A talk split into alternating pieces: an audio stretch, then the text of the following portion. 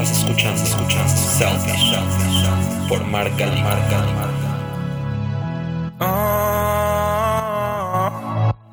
Bienvenidos a este episodio número 17 de este podcast que se llama Selfish con doble L. Yo soy Mark y aquí estoy otra vez, como cada lunes, pasando lista con ustedes para hablar de estos temas interesantes. Antes de empezar, les recuerdo que Selfish no solo es este podcast, también estamos en Instagram como self-ish o en Facebook como Selfish para cualquier duda o comentario y para compartir algunos contenidos.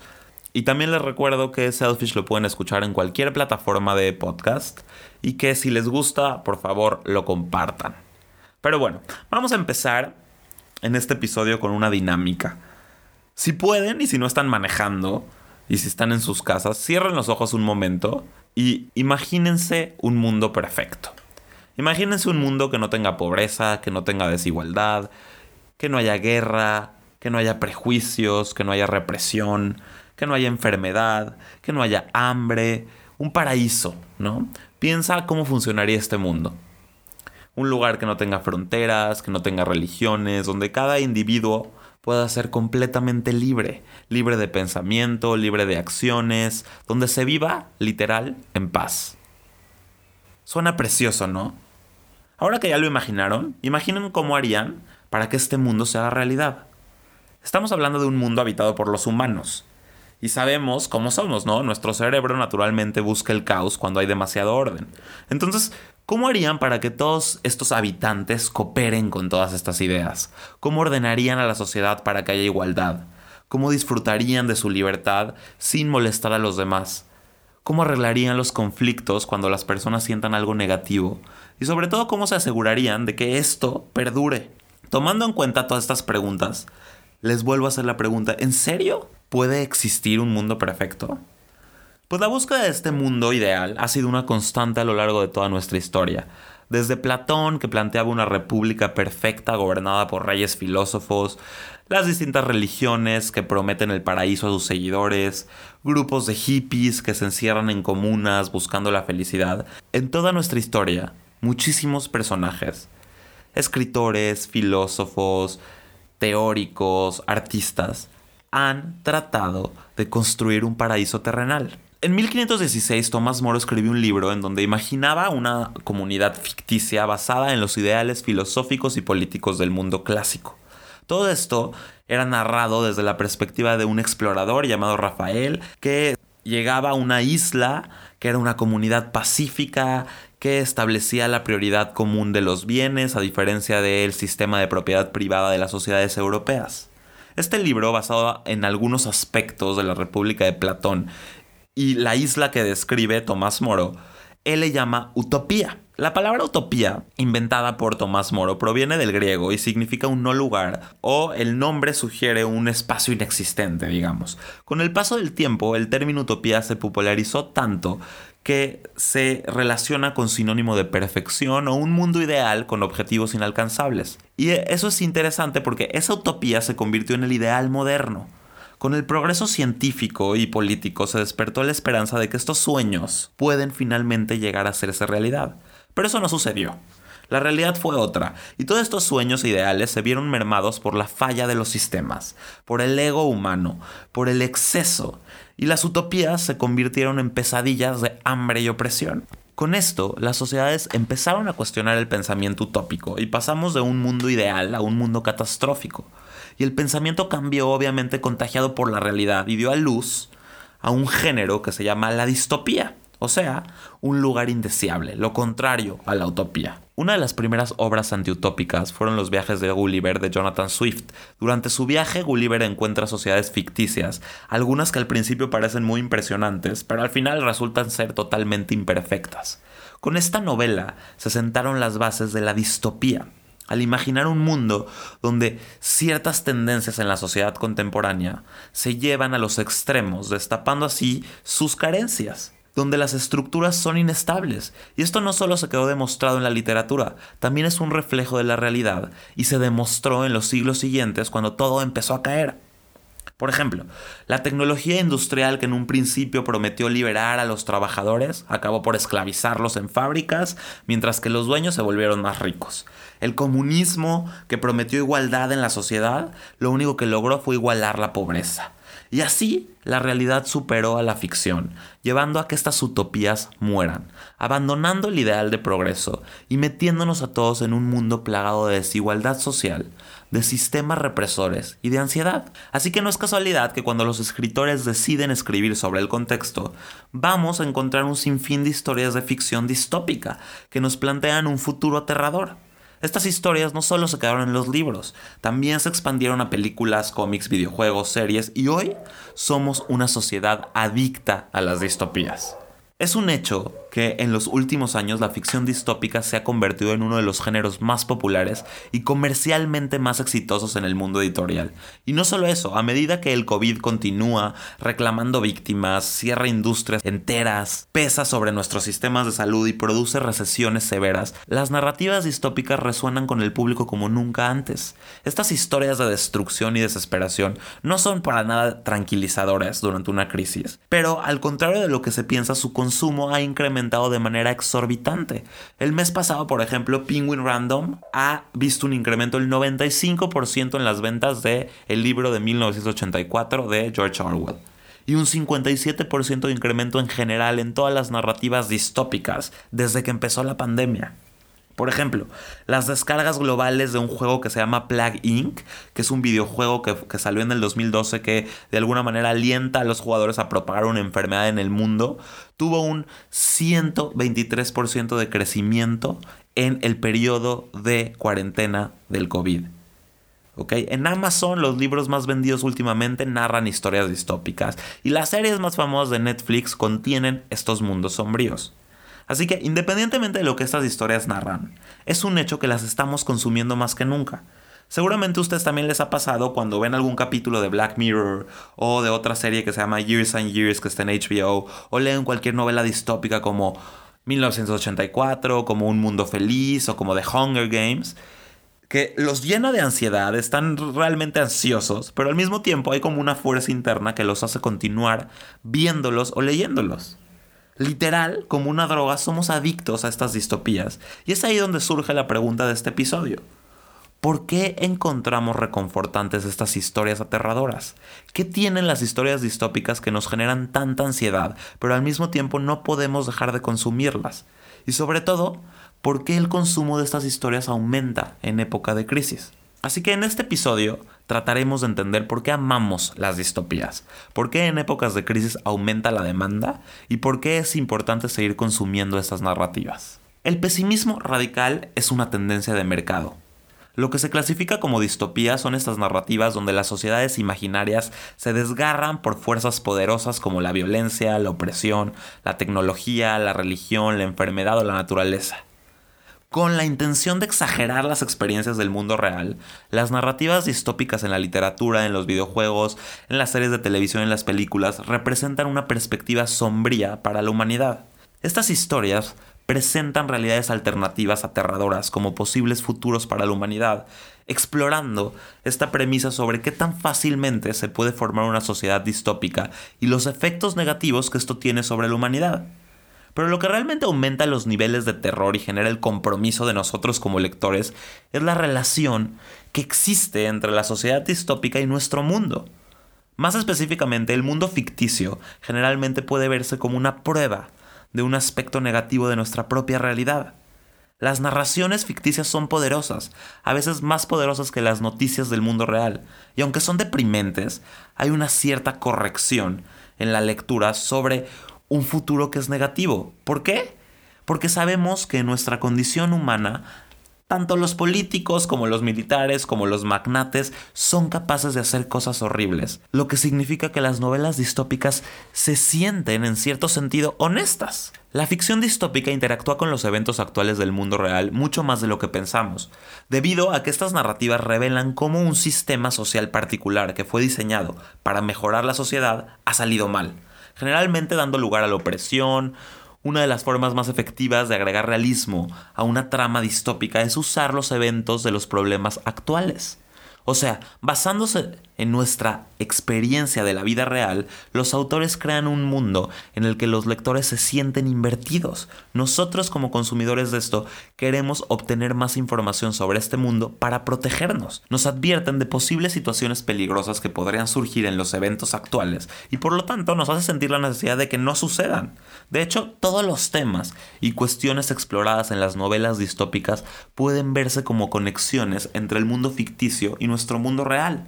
La pobreza, la opresión, la política, el cambio climático, la economía, los avances científicos, estos temas de alguna manera señalan lo que está mal actualmente en nuestro mundo y por lo tanto señalan sutilmente que se necesita un cambio. Y son estas similitudes entre los dos mundos lo que nos atrae tanto. Por eso explorar mundos distópicos se ha convertido en un mecanismo de defensa, posiblemente instigado por los muchos eventos reales que amenazan a las sociedades aquí y ahora.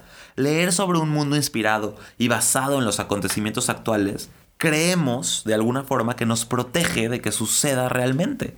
Después de todo, si hemos leído sobre un futuro horrible, en realidad no sucederá, porque en cierto sentido nadie va a ser tan tonto como para ignorar la advertencia de cualquier autor.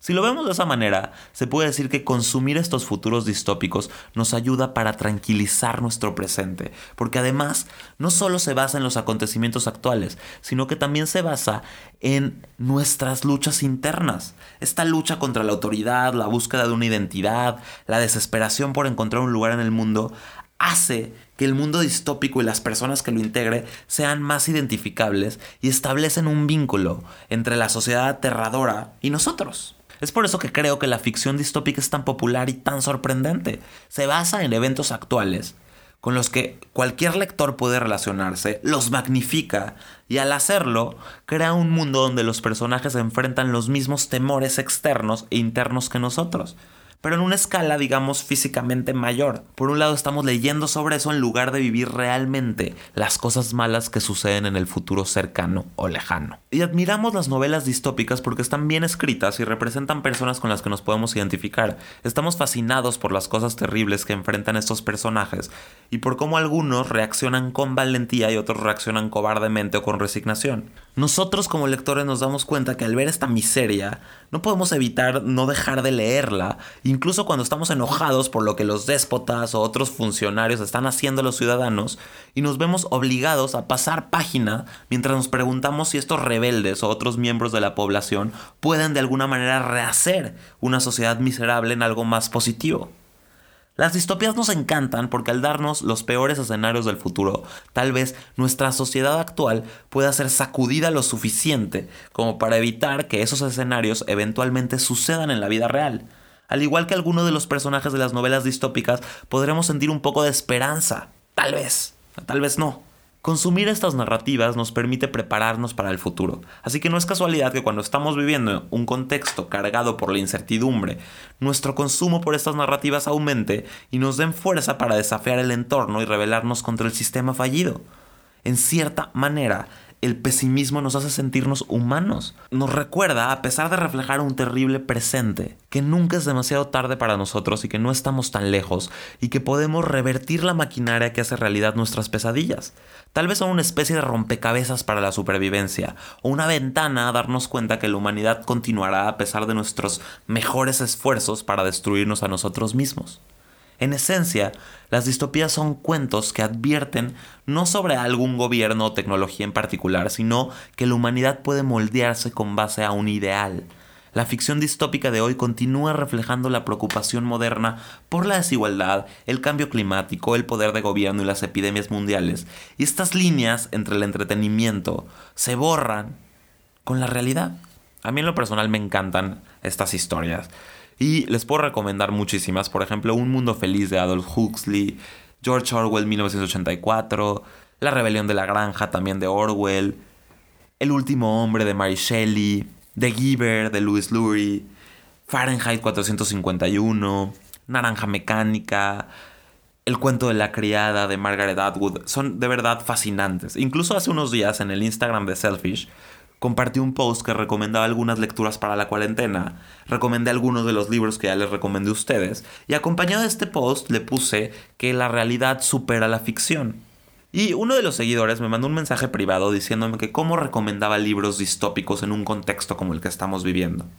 Que mejor recomiende libros que construyan futuros más positivos ya que lo que menos se le antoja a las personas leer en cuarentena es estos textos cargados de guerra, muerte, desesperación, opresión, ruina, además de que también dice que influencia negativamente. Y sí, esta persona que me escribió sí tiene un punto, ya que si algo queremos hacer en la cuarentena es huir de la situación actual, y estos libros son todo lo contrario, nos generan ansiedad, nos dan miedo y en cierto sentido nos ponen paranoicos. Pero de verdad esa no era mi intención, mi intención era que analicemos el contexto desde otras perspectivas, y a mí en particular las distopías literarias me hacen reflexionar sobre lo que está pasando pero entiendo que no a todos. Y además, las distopías son importantes para poder crear un mejor futuro, Ver el lado negativo de las cosas nos ayuda a prepararnos para lo que viene. El deseo de crear imágenes positivas del futuro es muy bonito y suena muy bien, pero el futuro no es un destino único y predestinado. Cuando miramos desde el presente es un espectro de posibilidades donde finalmente aterrizamos en un reflejo de nuestras elecciones individuales y colectivas. Claro, que algunos futuros son más deseables que otros, pero el valor está en explorar el espectro completo, y esto incluye las distopías. Es muy tentador renunciar a estos futuros oscuros para realizar los utópicos, ¿no? Nos sirven para huir de un contexto, pero las distopías también juegan un papel muy importante en la sociedad. Para empezar, las distopías son reales, ¿no? Cosas como las que pasan en Venezuela, Siria y Corea del Norte son distopías. Los mil millones de pobres en todo el mundo son distopías. Lo que sucedió y sigue sucediendo en la frontera de Estados Unidos y México es distópico. La pandemia es distópica. No hay escasez de distopías reales en este mundo. Y cuando cuestionamos por qué creemos en narraciones tan obscuras, a veces olvidamos que las distopías son una realidad para muchos. Podemos descartarlas muy fácilmente e ignorarlas, porque tenemos el privilegio de no vivir en ellas, pero no es real. Las imágenes positivas evitan que los sistemas estables se deterioren. Es esencial soñar colectivamente con el futuro que queremos, pero no es prudente y tal vez poco empático dejar a un lado lo que no queremos. Crear un futuro mejor significa aceptar el verdadero alcance y la escala de nuestros problemas y cómo esos problemas pueden desarrollarse con el tiempo. Hasta que no reconozcamos estas realidades por lo que son, no podemos diseñar nuestra salida de ellas. Hay una teoría llamada transporte narrativo que dice que cuando más nos identificamos con una historia, empatizamos con sus personajes, más se alinean nuestras actitudes e intenciones con ellos. Las historias son poderosas y las distopías son lecciones morales sobre cómo luchar contra la autoridad opresiva, el abuso de poder y las estructuras que promueven la desigualdad. Así hemos aprendido lecciones sobre la importancia de defender los derechos humanos y luchar por un futuro colectivo mejor. Hemos aprendido a rebelarnos y eso ayuda a luchar por los sistemas fallidos. No creo que sea una coincidencia que las personas que luchan contra los problemas como el cambio climático o el control de las armas o eh, las marchas feministas son los mismos que crecieron con estas historias. Si quitáramos las distopías del panorama narrativo, perdemos las lecciones morales que vienen con ellas. También las distopías ayudan a que las voces marginadas ganen reconocimiento de una manera que no lo habían hecho antes. Una persona que escribe distopías o que narra estas distopías normalmente ha sido víctima del sistema y ha sido marginado y le permite de alguna forma expresarse. Además, compartir historias positivas no asegura que nada va a suceder. Es completamente posible que las imágenes brillantes del futuro tengan consecuencias obscuras también, especialmente cuando no examinamos que las cosas podrían salir mal. Hay mucha belleza en la humanidad, pero arreglar nuestro mundo no resuelve la paradoja de la naturaleza humana. Las personas seguirán siendo personas para bien o para mal. Y el futuro más bonito y más utópico siempre tendrá un toque de negativo. El ignorar el lado feo de la humanidad nos hace diseñar una versión aspiracional de nosotros mismos que no existe. Y como resultado, nuestros diseños, nuestros productos, nuestros sistemas o nuestras políticas no nos acercan a un futuro sostenible. Resolvemos el síntoma, no el problema. Creamos a través de la utopía. Cuando nos hacemos conscientes que lo negativo existe, tenemos una mejor oportunidad de crear futuros más sostenibles. En definitiva, no es que un tipo de historia sea mejor que otra, ambos son necesarios para construir un mundo mejor. Pero un cambio significativo requiere un espectro completo de historias. No solo necesitamos explorar futuros más matizados, que vayan más allá de lo utópico o lo distópico, sino que también debemos entender las transiciones necesarias para pasar de un estado a otro. Así que les recomiendo que sigan consumiendo estas historias y que reflexionen sobre nuestro futuro desde lo positivo y desde lo negativo. Necesitamos ser conscientes de lo que critican estas distopías para beneficiarnos de ellas. Las distopías tienen mensajes claros. Necesitamos relacionar constantemente estas distopías con nuestras experiencias vividas. Y para facilitar un cambio real es importante que a las personas se les presenten alternativas viables. Esto es todo por hoy. Espero que les haya gustado. Es un capítulo un poco rápido y realmente me interesaba hablar de distopías porque yo soy fanático de todas estas narrativas. Y la verdad cuando recibí este mensaje en Instagram me pareció importante tocar este tema. Así que yo me despido, les agradezco una vez más escucharme y como siempre les digo, nos escuchamos la próxima. Estás escuchando, escuchando Selfish, por Marca Marca.